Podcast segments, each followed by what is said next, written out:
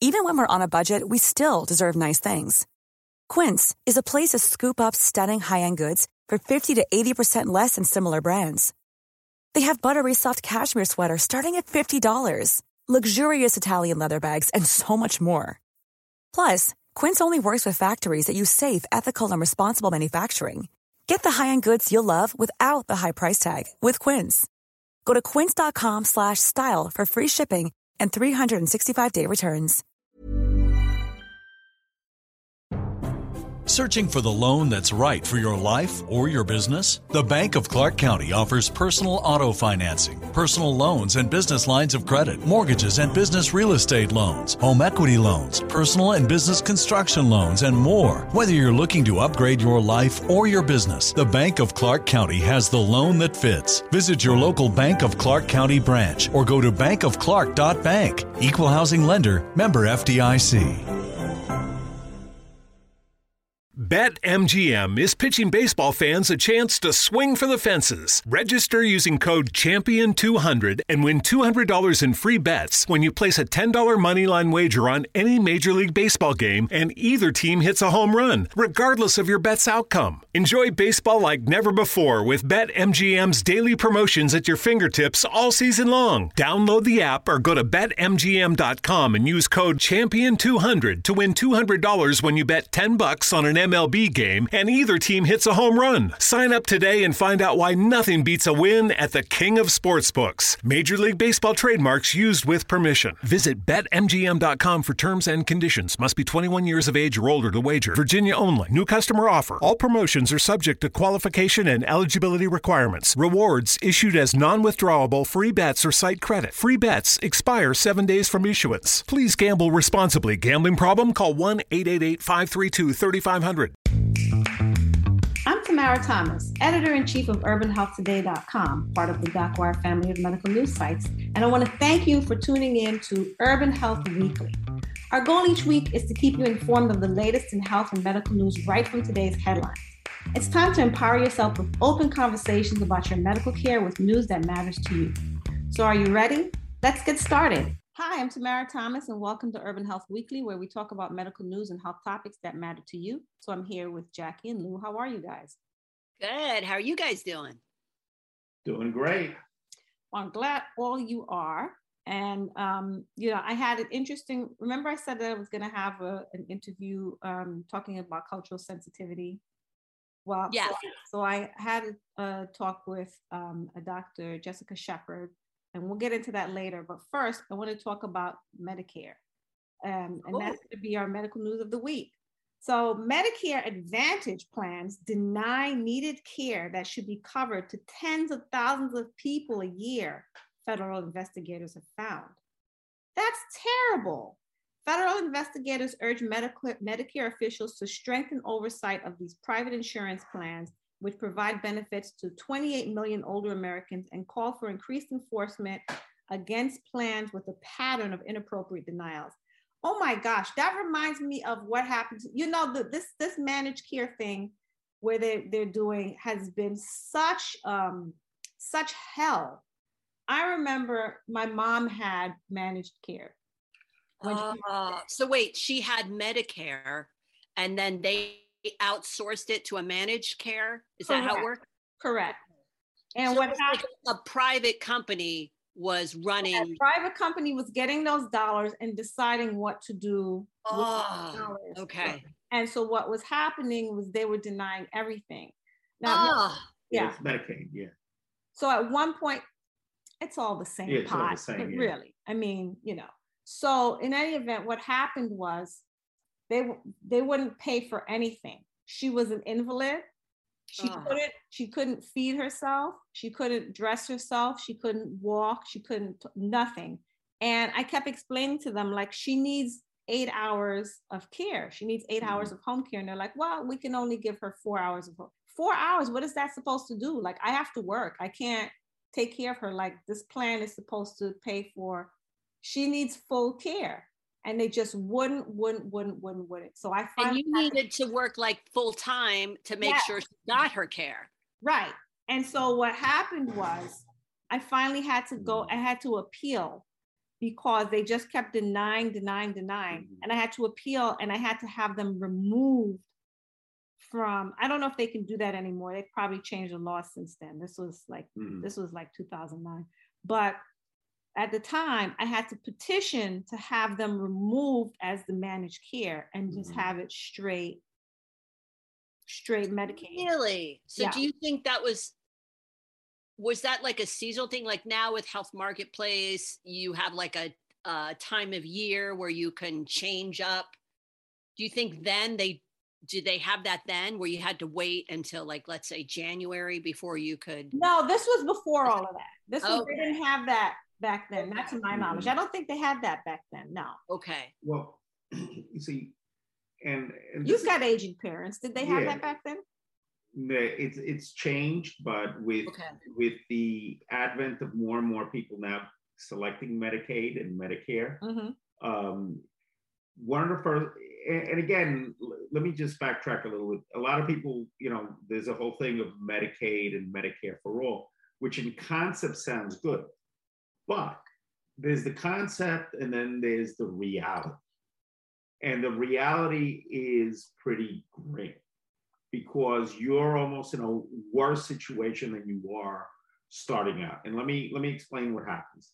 When one goes on Medicaid, you, you would think like the government pays all of this and the government regulates it. The government does not have the capabilities, the people, any of that to sit down and manage your health. You know, they just don't do it. The government, you know, the US government's not going to say, yeah, you can get the colonoscopy or no, you cannot get the colonoscopy. Yes, you're entitled to a, a health aid or no, you're not.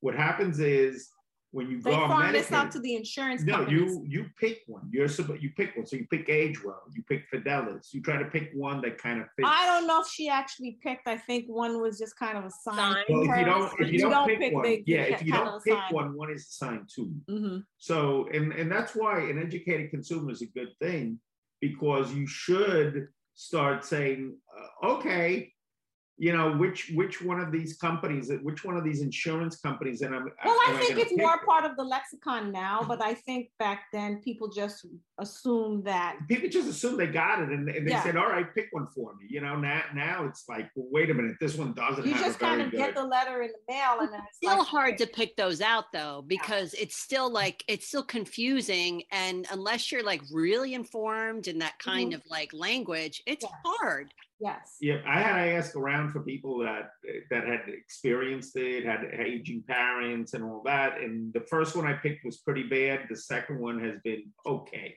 I'm not going to say it, it's great. Then these companies they become like your insurance company. The payer is Medicaid. Those are the people that pay the bills to to to them. But they become the administrators. They become the the the providers and all that. gatekeeper. Yeah, the gatekeeper. Gatekeeper. And you know, these companies have a profit incentive. Yes. So you So have they to try to keep as much money as they can and Right. pay out as little as possible. But the bill still stays the same as far as the government is concerned. They're still paying that same amount. It's just not trickling down to the patient level. Right. So and it becomes even more expensive because now not only are you paying for these costs, but at the end of the day, what you're doing is you're paying for this whole level of administration that you hope is doing, and by you, you the patient and you the government, um, if both of yous use uh, are, are I know my my cousin My Vinny. New- I'm, I'm New channeling It's New Yorkese. You guys. channeling the movie my my, uh, My cousin, cousin Vinny. Vinny. Vinny. Um, so You anyway, guys. yeah, you know, both both parties kind of rely on this to be a fair thing, but no, there's a profit incentive here. That's what I was trying to get at uh, through all of that. There is an incentive for these insurance companies that that kind of manage these cares to deny or or not deny or to provide the cheapest possible uh, alternative. And it's not always a good thing. Well, have you guys have you? I've been following the story of this this one um, individual that infuriated me. Speaking of all of this, um, it's the story of Shane Bear from North Carolina. He's a guy in a wheelchair. Have you heard this story? Uh vaguely. Okay, so he um he was in a car accident and he ended up in a wheelchair And um, then, you know, just when he got acclimated to that life, uh, he developed a condition called CIDP, which is chronic inflammatory demyelinating polyradiculoneuropathy. Uh, which is a it's a rare autoimmune disorder that basically shuts down the nerve endings um, and causes muscle weakness and eventual paralysis. So he's been taking this drug called Hizentra to to keep the disease at bay because if he loses the use of his hands, his arms, he's basically going to become an invalid because he's not going to be able to even operate his wheelchair. Oh. So what happened was um, Medicaid had denied uh, the coverage of the drug, and he had appealed. And he had appealed five times and lost five times until the judge finally said, "Okay, you've got to cover this under your Part D." So Medicare took the L, then went back to the books and changed the rules and changed it, switched it from Part D to Part B, thereby not covering it again.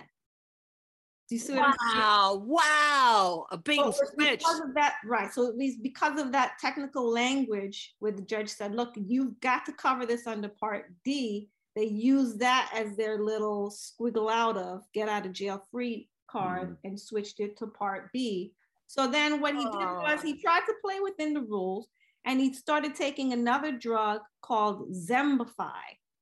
And again, he started and part of and part of the reason he needs this medication is because you know he doesn't want to have to go to the hospital all the time and get an infusion. It's something that he can take at home. Right. So he switched from the Hizentra to Xembify. Like he's trying to work within within yes. them, and they denied him again. Oh my God. And again and again. And so finally, he had to get the press on his side, the local press. So WBTV did an investigation to find out why Medicare has, has denied his appeal. And they quickly reversed, and now he's able to. Oh, get- they shamed them. Yes.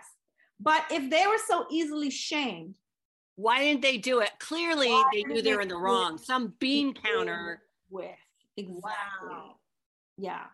Yeah, so his plan sponsors from the Centers for Medicare and Medicaid Services had just been a, a denying his appeals over and over and over and over and over. And this poor man had just been through the ringer, not knowing what his future holds because these drugs are, could potentially cost him tens of thousands of dollars a month that I don't know if he has or not. And even if he does have it, who wants to spend? If you have insurance, why do you need to spend $10,000 a month for medication that you clearly need. Right. So um, kudos to his team. And this is yeah, absolutely. And the use of his hands. Yeah. Then he he he need you gotta have that. I remember um uh this veteran who had lost his hands and his feet in uh the Gulf War, and he was talking about not being able to use your legs was really hard, but nothing was as hard as not being able to use your hands. And yes. so that would be denying this guy a preventable. Exactly. I mean, that would be denying his, him his humanity and his independence. Right. Right. God. I mean, he'd already lost so much, and then right. they wanted to, and some bean counters want to deny him, you know, his humanity, which is just deplorable. And these are the same, this is the same government who likes to try to shame every private business known to mankind. And yet here they are allowing this kind of stuff to happen. It's absolutely disgusting. Not cracking down on this managed care like this. No, wow. exactly. Exactly. It's disgusting. Yeah. Agreed. Agreed. Uh, agreed. I, I, know everybody's waiting for a more profound, but, more profound thing, but I, I think right. disgusting is the best way to, to call it. And uh, let's all realize that, you know, the, the secondary medicine and, and stuff that they give you is usually not as effective. Uh, you know, you're, you're going on tertiary. Oh. You know, they, they're giving you, they're subjecting you to, you know, 20 year old technology or whatever, because these drugs were, they, they're generics now, but they're, you know, they're at least 13 years old. Uh, because that's how long you know your average drug takes to become a generic. So they they are giving you a lot of stuff that you're being basically treated with technology that was 20 to 30 years old. And if you think things don't move forward, just think of using a cell phone. If they even existed from 20, 30 years ago, we just found one. I just found one the other day and, and one of my old Sprint ones with the little keyboard and all that. You had Sprint. Wow. I had Sprint. Mr. Big Executive, you didn't have Verizon all of these years. Yeah, well, you know, I, I had one of those phones like they had in the movie Wall Street where it's about the shoebox that Oh. you put the head, you know. but, but you know, it- you know, if you're taking medication from those days, then the outcomes are going to be based on you know the science and the stuff that was back then. Have you heard of this drug Xembify or Hizentra? Have you No, I heard of haven't them? heard from it, but you know, they what they do is they push you down the chain Mhm. to get you to take Oh. a generic or something like that. There's nothing wrong with generics in certain instances, but in many, many diseases, there's something better. Yeah. I mean, these drugs they get approved because they're supposedly better than the one their predecessor. Mhm. So if you go four or five generations down, you're not going to get the effective cures Mhm. that you're you're supposed to be getting. Well, getting. this is not a cure. This is just to prevent him from Treatment from getting worse, I suppose. Right. getting worse and, Okay, and, yeah. and him, you know, the declining. Exactly. Um, but yeah, you know, for him not to be able to use his hands, you know, that's it. It's you, he's done. He's Yeah. done. And I, I shame on you. Shame on you, government. Anyway, That's So- so this show. Shame on you. shame on you. Shame, Medicare. shame, shame. Shame on you, Medicaid. People who really need these services are not getting um, coverage, and it's just deplorable. Just deplorable. And I think they really need to look internally and, and, and fix this. Because people are people are spending a lot of money. Like people who've been, if you've been working for a long time, you've been paying into the system a very long time. And then to have the system turn around and say to you, well, we're not going to pay for this and we're not going to pay for that. That's unconscionable. Anyway, just um, shame on you. So, on to the this week's topic: managing cultural differences in healthcare. Culture is a complex concept. It includes people's beliefs, values, behaviors, and ways of understanding their world. In medicine, managing cultural differences, including customs, is essential to providing high quality health care. One challenge is that patients may not realize they have customs that could jeopardize their wellness. Culture is largely invisible to people who share it, but to outsiders, the customs and ways of life of different cultures are often obvious and sometimes strange. So the writer gives a few examples from his own experience. I'm in Japan for a conference and I arrive at the house of my host. I knock on the door and they open it, greet me with short bows and smiles, and invite me into the entry area.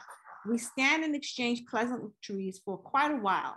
Eventually, it seems to me we should be making our way into the living room, but for some reason we aren't. I notice people glance at my feet occasionally and look uncomfortable. Ah, It dawns on me that I have my shoes on and everyone else is wearing indoor slippers. How strange to them that I would walk off the street into a house without removing my dirty soled shoes. wow. Yeah.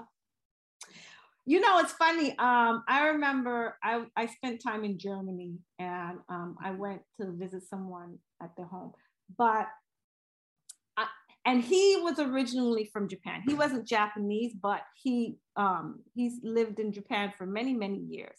Mhm. And I entered his home, and now I'll tell you, at home I take my shoes off. I Mhm. don't We do that at our house too. We lose our shoes right away. Yes. But I'll tell you about my cultural insensitivity. I assumed because that he was European that he wouldn't care whether I had my shoes on or not. Ah, I proceed to to walk in and I didn't ask because I always keep a pair of um like little socks in my handbag just in case, you know, Yeah. I want to take my shoes off. But it didn't occur to me that this European man would would um, care whether I took my shoes off or not. So we were standing at the door and I'm like, what? And he's like, aren't you going to remove your shoes? Mm. And I'm like, oh, of course, yes, yes. And then he starts he starts telling me, he's like, why is it that Americans never want to take their dirty shoes off? It's so filthy to walk around your house. And I'm like, I know what you mean. But that was my bit of cultural insensitivity. I, I wouldn't have expected it because I, you know, my European relatives, I'm not sure they take their, I don't know what they do now. I mean, everybody's more. I, right. I assumed because traditionally- he was European that he wouldn't care whether I took Right, right. That was, that was interesting. Hmm. But what is cultural awareness? Cultural awareness is the ability to perceive our own cultural beliefs, values, and customs, and to understand how they shape our decisions and behavior. Cultural awareness requires us to step back and look at ourselves as through a stranger's eyes and to open our minds to different ways of doing things. Margaret Mead described it best when she explained the core value of anthropology to make the familiar strange and the strange familiar. Cultural awareness on the part of both practitioner and patient is key to identifying cultural barriers to medical care. Culture influences patients' response to illness and treatment. In our multicultural society, different customs can lead to confusion and misunderstanding, which erode trust and patient adherence. Here are three examples that show how deeply culture impacts medical care. First one, a patient from Morocco had to be hospitalized for pneumonia. When a doctor arrived at the unit, several nurses, nursing assistants, and ward clerk were engaged in a loud argument with a group of Moroccan friends and family members. The staff were trying to escort the visitors out of the patient's room, but in Morocco, they wouldn't consider leaving a sick relative alone in the hospital room. The notion of visiting hours, which is so normal for us, was completely foreign to them. Here's number two. In New York, Orthodox and Hasidic Jewish traditions helped shape their policies and procedures. The hospital had a Sabbath elevator, so no one had to do the work ah, yes. on the holy day. And healthcare professionals and patients were not supposed to make physical contact across gender lines. They had also observed plenty of dietary customs from various cultures kosher, halal, and vegetarian menus, seaweed soup being served to Korean women after giving birth, and attention paid to the hot and cold properties assigned to various foods in traditional Chinese healthcare. Number three, one of his most memorable patients was an African American Jehovah's Witness. She was in her late 70s. One of her heart valves wasn't working, and she needed major cardiac surgery to, surgery to replace it. She also had a bleeding tendency and would require blood transfusion during the operation. However, Jehovah's Witnesses usually decline transfusions of whole blood or blood components, not due to the perceived risk, but based on interpretation of biblical text. She refused to have the surgery. After a lot of introspection and discussion with her family and religious community, it became clear this really was her fully informed wish, so the medical team respected her decision.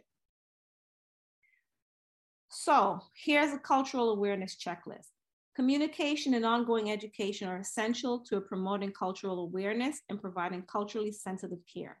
As you work to develop cultural awareness for yourself and your patients, use this checklist to make sure you're able to understand and negotiate any cultural differences that may directly impact care. One, establish clear communication. Make sure you know your patient's preferred method of communicating and arrange professional interpretation if necessary. Two, be aware of nonverbal cues without jumping to conclusions. Nonverbal communication conveys a lot of critical information, but it may differ dramatically across cultures. Don't make any assumptions without knowing the person's customs. Three, ask openly about potentially relevant traditions and customs. This includes exploring potential spiritual slash religious practices, dietary considerations, and cultural norms that may be particularly important to the, cl- the patient's clinical situation. Four, use normalizing statements. A respectful way to ask about sensitive issues like culture or religious customs is first to explain that they are very common. E.g., a lot of my patients have customs or practices that are important for me to know about so I can make sure to give you the best possible care. Five, examine your own biases we all have unconscious biases and prejudices that impact our relationships with patients. Identifying and understanding these biases helps them helps to control them and is essential to achieving cultural awareness. Hmm. I think this all sounds very nice, but I'm not sure how decades of beliefs combined with the stress of daily rounds or back-to-back patients is really going to allow time for this kind of growth. Because this this kind of introspection really requires growth and kind of self-awareness. So I think people can change, but if they don't have to, they won't. Particularly if you're not from like a marginalized or socioeconomically disadvantaged um, group or background where there's no like direct incentive. Right, exactly. there's no there's no direct incentive for you to change your behavior or to feel like even feel like your behavior requires change take the nfl for example how long has the rooney rule been in effect what's right? the rooney rule what's that okay Lewis, uh, if you I'll, be so kind. I'll interject uh, the rooney rule is that um, whenever you have a head coaching vacancy Yes. Uh, they, uh, the team has to interview at least one African American candidate for that position. Okay. And that may sound well in theory, but recently uh, it's been criticized because it hasn't really led to any change at all. And some of the people that have been interviewed, and rightfully so, um, have been interviewed feeling that, hey, I, I was just interviewed to take a box. Uh, no one took me seriously. Oh. You know, they, there wasn't that level of engagement that you would expect from from an interview.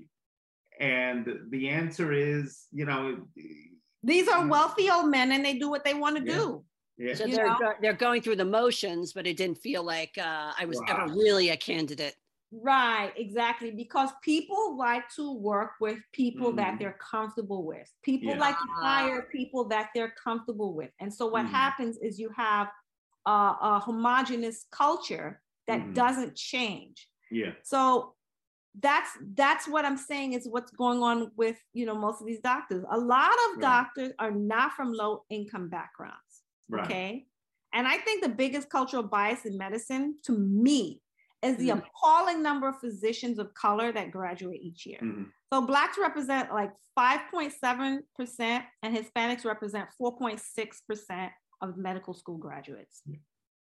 Okay. Mm-hmm. Then you have the numbers of the numbers of students of color admitted to these medical schools. That's an unacceptable number also. Mm-hmm. What's that number? Do we know? I don't know that off the top of my head. I could find out. And when they do make it in, many mm-hmm. times they graduate with like so many bills. They just they, they uh, can't go into the low paying primary care yeah. jobs where they'd be most needed. Mm-hmm. Well, that you know, I'm, I'm going to use a real world example that that kind of uh, would affect me. Um, you know, Hispanics and, and and people from foreign countries, uh, in many instances, uh, live in an extended family situation where part of, I, I, let's call it the American culture, for lack of a better term, would be to, hey, you know, if granny's old, put her in a nursing home. Yeah, it's more like nuclear and not extended. It's, right. Uh, so if you're, you know, a physician that's advising uh, a caregiver uh, for that, you may say to that to that relative who's the caregiver, well, it's time to put blah blah in a nursing home to some to some folks, you might as well have said it's time to take them and throw them off a cliff at the Grand Canyon. Wow. You know, completely culturally unacceptable. Now we saw some of that uh, during COVID when a lot of the elderly, especially in Italy and in Spain, they had tremendous death rates in COVID why? Because you had multi generational families in one household. Yeah. One household. You also saw that in the United States, and that's why Hispanics were much more prone to have people dying of COVID within one household because everybody got it in the same household. Uh, and, and, then you saw the nursing home stuff here, which, you know, theoretically those people were safe, but we found out in New York that they weren't safe. Right. Um, but let's bring it back to the topic. If you're a physician you have to somehow probe to see what is cultural. If you're advising a family, for example, how to care with an Alzheimer's patient, you have to probe with that family when you're going over alternatives as to what their preferences are. Because what's going to happen is you might wind up with a very offended patient. You may have a total disconnect with your patient where they just walk out and say, Well, I'm not going to do that. Uh, and it's much like it's a religious practice. There's a lot of cultural practices in play here. Yes. Uh, that doctors, you know, need to be mindful of. And you can't turn them, you know, you, well, you can't, you know, you, you got to tell your patient the truth, but you can't afford to have your patient turned off completely. By the way, so that number is 11.3% um, for Black students and 12.7% for Latin students. Okay. And So, for, for Ala- American Indian Alaskan Natives, that is 8.5%. so yeah, not huge numbers. Right, exactly. But what happens? I mean, you know, you get 11% in the school, and then all of a sudden it's only 5% of doctors. So something happens between here and there. And I think that here and there is an economic thing. I think people start looking at, oh my God, I've just racked up $200,000 of student loans. I can't afford to do this anymore. I can't afford. Or something's happening Right. in my family, some life event. I've got to Right. And I have a responsibility and I my money is going to be affected. Yes. Exactly. And so what happens is you don't have diversity um, in in look. BetMGM is pitching baseball fans a chance to swing for the fences. Register using code CHAMPION200 and win $200 in free bets when you place a $10 moneyline wager on any Major League Baseball game Quality sleep is essential. That's why the Sleep Number Smart Bed is designed for your ever evolving sleep needs. Need a bed that's firmer or softer on either side? Helps you sleep at a comfortable temperature? Sleep Number Smart Beds let you individualize your comfort so you sleep better together. JD Power ranks Sleep Number number 1 in customer satisfaction with mattresses purchased in-store. And now, save 50% on the Sleep Number limited edition Smart Bed for a limited time. For JD Power 2023 award information, visit jdpower.com/awards. Only at a Sleep Number store or sleepnumber.com. A lot can happen in three years, like a chatbot may be your new best friend. But what won't change? Needing health insurance. United Healthcare Tri Term Medical Plans, underwritten by Golden Rule Insurance Company, offer flexible, budget friendly coverage that lasts nearly three years in some states. Learn more at uh1.com. and either team hits a home run, regardless of your bet's outcome. Enjoy baseball like never before with BetMGM's daily promotions at your fingertips all season long. Download the app or go to BetMGM.com and use code CHAMPION200 to win $200 when you bet 10 bucks on an MLB game and either team hits a home run. Sign up today and find out why nothing beats a win at the King of Sportsbooks. Major League Baseball trademarks used with permission. Visit BetMGM.com for terms and conditions. Must be 21 years of age or older to wager. Virginia only. New customer offer. All promotions are subject to qualification and eligibility requirements. Rewards issued as non withdrawable free bets or site credit. Free bets expire seven days from issuance. Please gamble responsibly. Gambling problem? Call 1 888 532 3500. adults, uh, you know, I, I, I don't want to be grim here, but at the end of the day, you know, most adults are not terribly self-aware. So to say like, well, you know, ask yourself, what can I do? Can I do more? These people are doing rounds. These people are seeing back-to-back patients. These people, Mhm. one time I went to see um, my doctor and I couldn't help but notice that his shirt was stained and it was not tucked in properly. And I knew that he was having quite a day. Right. he was late and you know he was profusely apologetic. but Was I could see harried. He was harried. Who has time for that kind of self-awareness on a on a on a regular any given regular day? You know, when you're harried and you're seeing back-to-back patients. And I'm not letting them off the hook and saying it's impossible. I'm just, I just, I'm, I'm not sure how realistic that is. Yeah, and and also look, we we see, you know, when we start looking at the numbers, we see that there's an 11% of people that come in and they're accepted into medical school. Then we see that there's only half of those people wind up graduating. Okay, so right there, we we got to realize that there's a problem. I think much like the Rooney Rule, we're we're looking at and saying, "Hey, we interviewed him, and uh, what happens? Que sera, sera." They're Yeah. saying, "Hey, we let him into school. We we met our quota, Right. you know, but what is it? And I'm not talking about just one race or another. I'm talking about, you know, there. I think there's some economic disparities here, Right. And Because this what, happens to Appalachian Right. applicants as well. what has to happen in order for And that income. to get that Mhm. person to finish, to get to the finish line? Yeah. You know, it's not only to have them run the race. There has to be accommodations also made to help that person finish Yes. because there are disparities that that person is facing Yes. and you know whether it's a you know in in Europe, they pay you a salary while you go to college. Now, I, I get it that they have a completely different economic system. Don't get me started on that. Oh boy, yeah. Yeah. You, you know, it's, sometimes where do those dollars come from? Student loan debt. What's that in Yeah. Europe? Yeah, but it's not a bad idea. And some of these schools have tremendous endowments. And maybe that's a really great place to start using these endowments uh, for helping people But you made a point, Lou. You made a Mhm. point when we were talking about this earlier in terms of the hiring of the Mhm. administrators who hire the people, and that Mhm. maybe that. Do you remember what you were saying? Well, you were yeah, saying that. what happens is you, you you didn't get a lot of there was very little change in number one jobs because of this affirmative action Going back initiative, to the, the Rooney Rooney Rule. Rule. Yes. Ah, But there was a tremendous amount of number twos hired that were minority people that were never hired. Um, and now, you know, there was a lot of uh, African American coaches or Hispanic uh, coaches that got a chance to be an assistant coach because they did impress the powers that be at the interview stage. And, you know, maybe, you know, was a foot in the door of sorts. Right, it got a foot in the door. So now we're seeing the Rooney Rule 10 years later. And did it cause the affirmative action needed for the number one jobs? No, son. nope.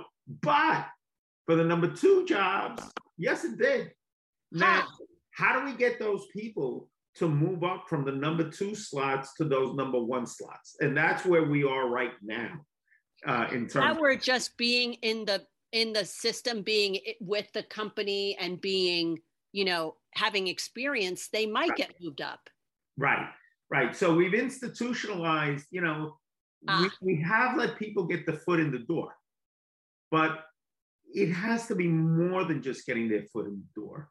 Um, there has to be something beyond that.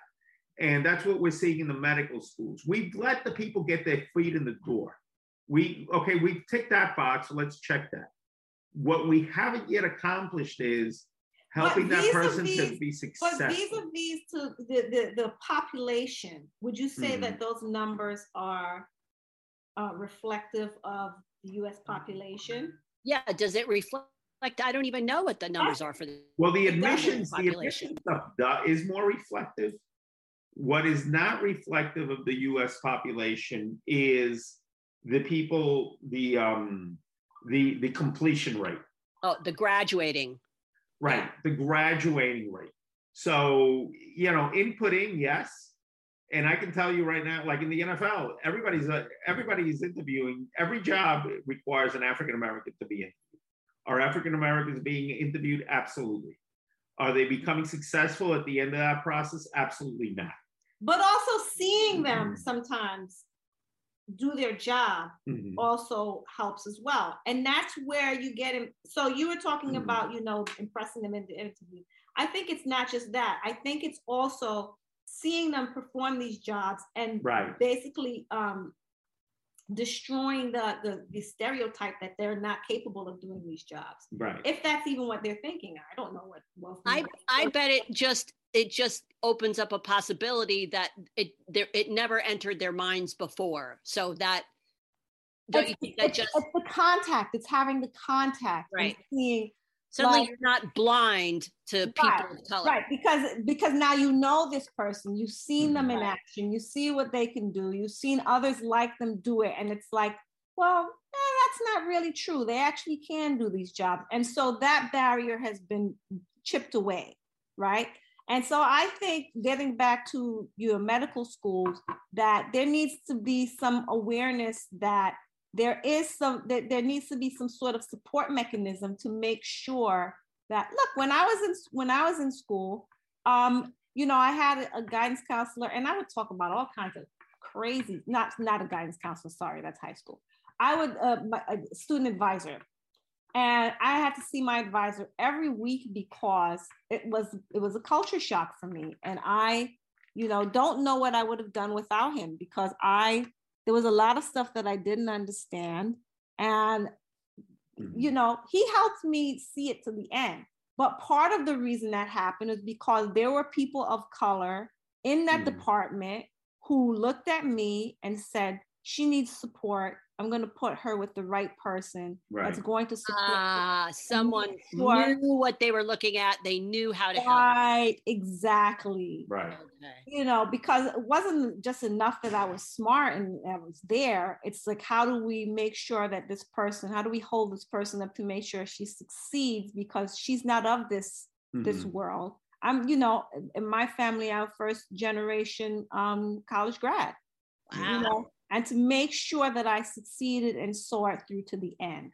And that's what I see is not happening Yep. in the, And there's not enough role world. models that can say, "Hey, this There's is how I did it. exactly. This is these are the tricks that I learned. These are the let me let me give you a couple of cues and Yeah. you know it, it will get better, and I think eventually we're going to get there. It's just that we all want eventually to be now. Uh, I think it's it's going way too slow, and uh, and you know we we need the change to happen now, Yeah. not two decades from now. So, you know, it's one thing to sort of, and I don't want to say ram down people's throats, but uh, to kind of, you know, ram down people's throats. Well, you need to be more aware and you need to be aware of your unconscious bias. And, you know, for some people that, that, that triggers them, like, you know, they get on, they get defensive because it's like, well, there's nothing wrong with me. What are you talking about? I love all people. I'll never forget that unfortunate uh, podcast. Uh, the the was it the Journal of American uh, Medical Association where they came out and said there's no such thing as a racist doctor, and then they had to pull that because everyone was like, Wow. the person lost their job Whose idea was that? I mean, that's a no-brainer. That Like, was his and his alone, and he is now gone as a result of that. wow. faux pas. But um, in any event, speaking of medical, when we come back, um, we're going to have a listen to Dr. Jessica Shepherd talk about cultural sensitivity in women's health. All right. great. Hi, I'm Tamara Thomas, editor in chief of Urban Health Today, and I'm speaking with Dr. Jessica Shepherd, a board certified OBGYN and Organon health partner, as well as the founder and CEO of Sanctum Med and Wellness, a wellness concierge practice. She's here today to talk about cultural sensitivity in women's healthcare. Thank you for joining me today, Dr. Shepherd. Great to be here. Thank you for having me. All right, let's get started. So, what exactly is cultural sensitivity? And, and what does that look like in the healthcare practice setting? Yeah, absolutely. Cultural sensitivity really is a very broad uh, topic when we think of other cultures and what are things that are sensitive to them in the fact of possibly maybe being offensive, but also being sensitive to the things that create a positive atmosphere uh, because time has been taken to understand other people's uh, backgrounds, um, how they um, process information, and how they communicate. Can you give an example? An example of cultural sensitivity could definitely come from uh, from a healthcare provider standpoint when you see a patient that may uh, look different than you or come from a, a, community that you may not be familiar with is taking the time to ask uh, in communication uh, what things um, they are open to what things are uh, more relevant to them in a situation of speaking about a healthcare uh, disease state. And then also taking the time to practice active listening. So taking cues, uh, whether that's with body language, with eye contact. And these, again, are all different ways in building um, cultural sensitivity with interactions that you have with your patients. So, how has this approach evolved over recent years, and what was the inflection point for more broadly recognizing the need for it, in your view? I think that, you know, over the years, you know, I can think of even when I was training, um, there wasn't much attention paid to it from an institution standpoint. So now you'll see that a lot of hospitals will have uh, cultural um, sensitivity training for, for all employees, no matter what level. Uh, so from the C suite down to uh, people who work in ancillary staff spacing um, you'll see that that is a, a, good way for people to take the time to at least sit and recognize um, internally th- ways that they can improve uh, their communication. Um, and I think that uh, this is probably an inflection point most recently i would say is when we still see maternal mortality rates that are actually still staggering uh, from a statistic standpoint because one we have should we do have the best healthcare in the world but yet we're still seeing uh, the fact that the US has the highest mortality rate among developed countries. And so when you take a, a statistic like that and have 700 women who die each year in the US as a result of uh, during pregnancy or postpartum or from delivery complications, we, in, in one specific uh, category of women, when we think of Black women, that is staggering and that's something that needs to be uh, discussed. So I had a thought. I'm thinking of the average clinician's day where they're seeing multiple patients, mm-hmm. right? Because, for example, insurance has made it difficult for you to manage the amount of patients and, mm-hmm. you know, a fair wage. And I've seen a lot of doctors, for example, just kind of harried, rushed. How does that, how do you, how do you make time then for to be culturally sensitive when you're under pressure? Yeah, I think that there are multiple levels to that. Um, one that you brought up uh, significantly from the insurance standpoint or from hospital uh, administration standpoint is the stress that's put on the providers to uh, give really good healthcare in a short amount of time with a lot of patients. So that model in general is not something that to me is sustainable of positive health outcomes. And so I think it requires from a very top level from insurance companies and them taking ownership in how to let providers give the care that they can in an appropriate amount of time where then that will change the outcome of, of what we see in healthcare. And so I think that providers ultimately really do care for their patients and want to give them the best health care. They're not just put in situations that allow them to do that in the best way possible. And so, you know, from being from a provider standpoint, I too have seen, you know, the inability to really take time to communicate with my patients, even taking out race is just the amount of patients that we have to see and so you know that really uh, you know just calling it to, to what it is i think that there needs to be some responsibility um, from the structures that put these templates into place. Okay so let's talk about stigma. How can stigma impact health outcomes? Yeah, stigma can uh, impact health outcomes because, again, stigma is what we would see with how that can form some implicit bias. And so all of us have forms of implicit bias, um, but it really is taking the implicit bias and deciding what do we do with that. Um, and then from a stigma standpoint, the stigma uh, gives us the implicit bias on what we assume that's going on with a patient, uh, how we choose to communicate with that patient, and so that then becomes a significant contributor to health inequities and the social determinant of health. In your experience, have you found that the need for cultural sensitivity is greater among physicians, or is it equally spread around amongst NPs and PAs as well? I think that it really uh, is something that is not just for physicians. I think this can even come in uh, office setting of people who receive patients, you know, as far as like their interaction uh, from the time that they have their intake at the front desk to um, providers to nursing. Um, I think it's what we call the Swiss cheese effect. You may have your healthcare providers have all the cultural sensitivity skills and have, if we were to have a utopia of no implicit bias, then you still have moments of uh, patients having some interaction with healthcare. And if that need is not met there, then you still do have uh, a, a, point at which a patient has a bad interaction. Um, and so it really needs to be something that's addressed on a wide scale level. So, one popular um, implicit bias that I uh, have heard about is the idea that people of color are sort of impervious to pain. Mm-hmm. So I wonder how subconscious or how prevalent that that idea is among providers in terms that, of yeah that is a great question um, i was unaware of that until it was brought to my attention um, but after seeing the research behind it again because that's something that never was apparent to me because that didn't make sense to me. So I mm. never really thought of it in that light. But now I can see if it's something that one historically has been taught to some degree, then yes, there is an issue with that because then that then goes to a level of how that's taught from even med school, right? And so from training.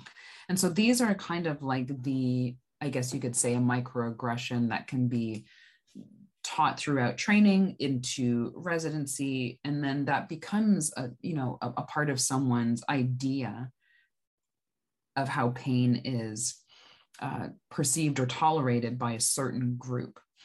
And so i think there i always feel that the best way to address an, an issue is really go to the fundamentals and the foundation of where that started and so if we are seeing it in literature and somehow it's being for lack of a better term, taught, then that's where we need to unravel. Uh, because if we do it to the level of fast forward when people are already well in their career, it's much harder to actually unravel at that point. So we do need to take the steps in when people are training how that can be something that is completely not part of how someone perceives a group and how they perceive and tolerate pain yeah, I think we need to do, actually do a better job at pain perception in general across the board, um, because we can even see that in the opioid um, epidemic, is because there was no matter what level of pain you have, there's something to block the pain. Yeah. And so, if you look from an Eastern philosophy of pain, not all pain is bad, right? It's our body's way of a, a response and telling us something's going on. What we have done a disservice in is helping people understand pain, pain levels, and how to deal with pain without necessarily having to take pain medication. So clearly, we have an issue with pain itself. So, how do we address that as well? So, what women's health conditions are you seeing go undiagnosed or misdiagnosed as a result of disparities? And, and how can HCPs help to bridge this gap? I think that there are multiple levels of conditions and diseases that are missed. Um, now that can be for for various reasons, um, and so it, it's hard for me to just say that it's just related to implicit bias or race. I think that one, healthcare professionals don't know everything. Um, I think that also there are many opportunities in where we can allow for a patient to be maybe referred to someone who might have a better handle on it or a, put different lens on it. Um, but when we think about research specifically for a Black community, there are uh, instances, so it's maternal mortality, we describe that, and also things such as fibroids, bleeding, um, endometriosis, was, which is a pelvic pain uh, condition. And so there are many times, again, going to the pain and I guess severity of the nature of the issue. So, for example, from a bleeding standpoint, that uh, patients are somehow dismissed um, and not heard uh, for what they're experiencing. So that's how things are, are missed, or I think being able to truly communicate with the patient, one, time given to patients based on what type of insurance they might have or, or access to care. So there's multiple levels of it. It's not just one thing.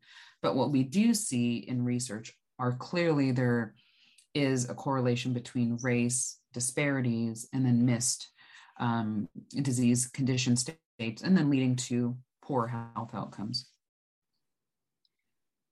Do you think more healthcare professionals of color from different backgrounds would help women of color feel more heard about their cultural concerns?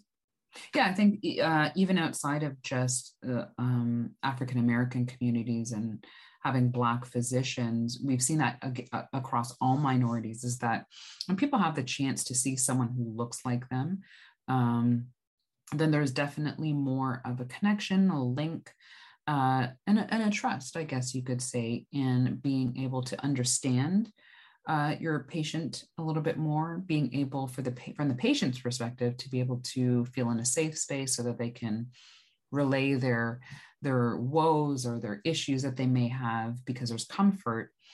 Um, and even if you were to bring it to a gender level, if we think of OBGYNs in general, you know, historically it was more males. right? And now you'll find that because there are more female OBGYNs, that women actually feel more uh, freedom, if that if that's the correct word, to disclose some of their their issues because maybe before they really did feel very uncomfortable explaining that to a male. So I think you can see that across anything, whether that's race, gender, um, or, or, even if you were to bring that to the LGBTQT community, that if they, we've even seen that, that if they had someone who's more understanding of the connection or their experiences, they're more likely to share. So, what role can a woman's background or culture play in her access to care, health education, and patient goals?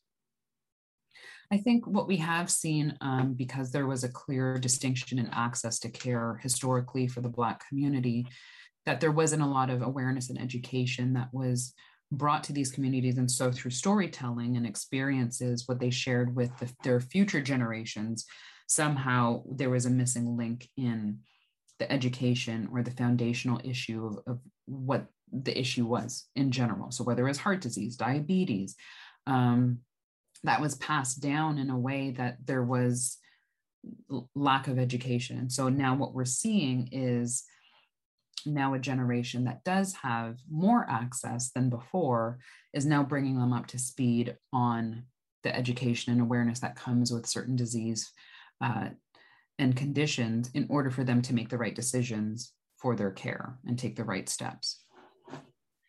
What improvements have you seen in women's healthcare experience resulting from HCP's practice in cultural sensitivity? And what, what can women do to better help communicate with their providers? How can they push back or lend? I think I think advocacy and awareness. So, uh, advocacy is always a, a, great place to start because people then feel uh, that they have one, the education to speak to uh, the condition, and also self awareness of what they feel really that they're experiencing, and then taking the time to, to learn how to communicate that.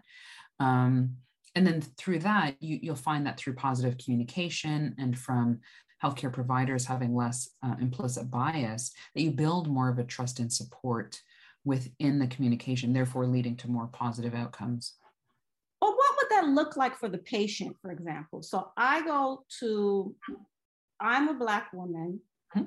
pregnant this is my first pregnancy i go to a white male let's say for example mm-hmm. um, obgyn Mm-hmm. Um, mm-hmm. And I say, well, you know, I've been feeling pain in my sides, the sides of my tummy.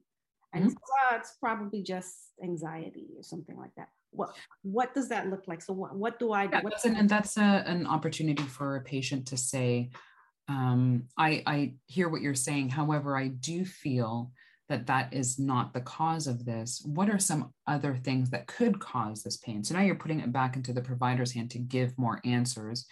And then I also say for patients who may feel that, you know, the communication between them and a provider is not adequate uh, or what they're looking for, that they do have the opportunity to, to seek advice from another healthcare professional, whether that's in the form of a consult, uh, switching providers, but that can be done as well.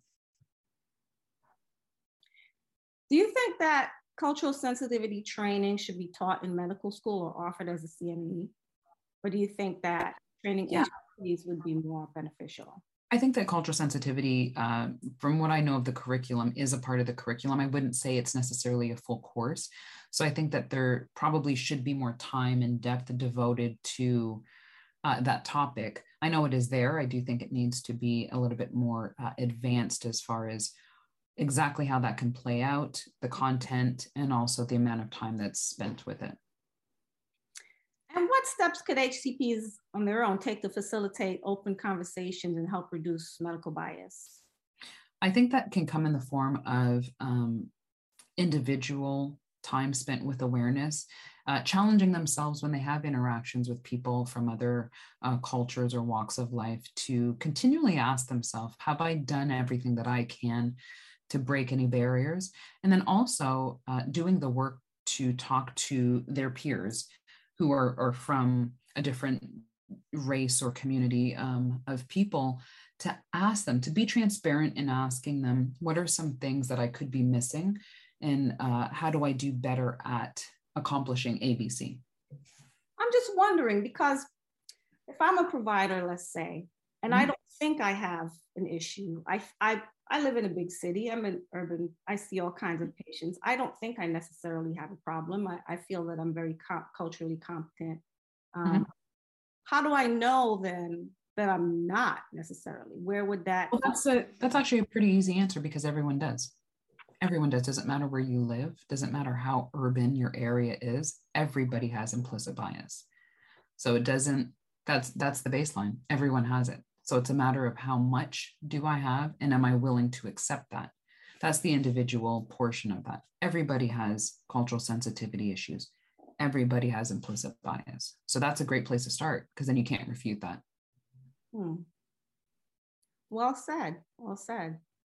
Dr. Jessica Shepherd, thank you so much for enlightening and elucidating us today. I really appreciate your time.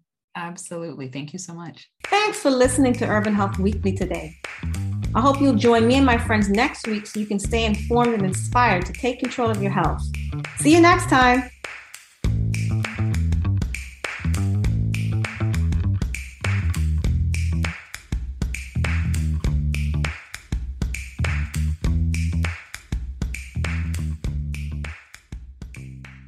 Hello, Discover here to explain our cash back match. Here's how it works we give you cash back for using your Discover card on the things you were going to buy anyway.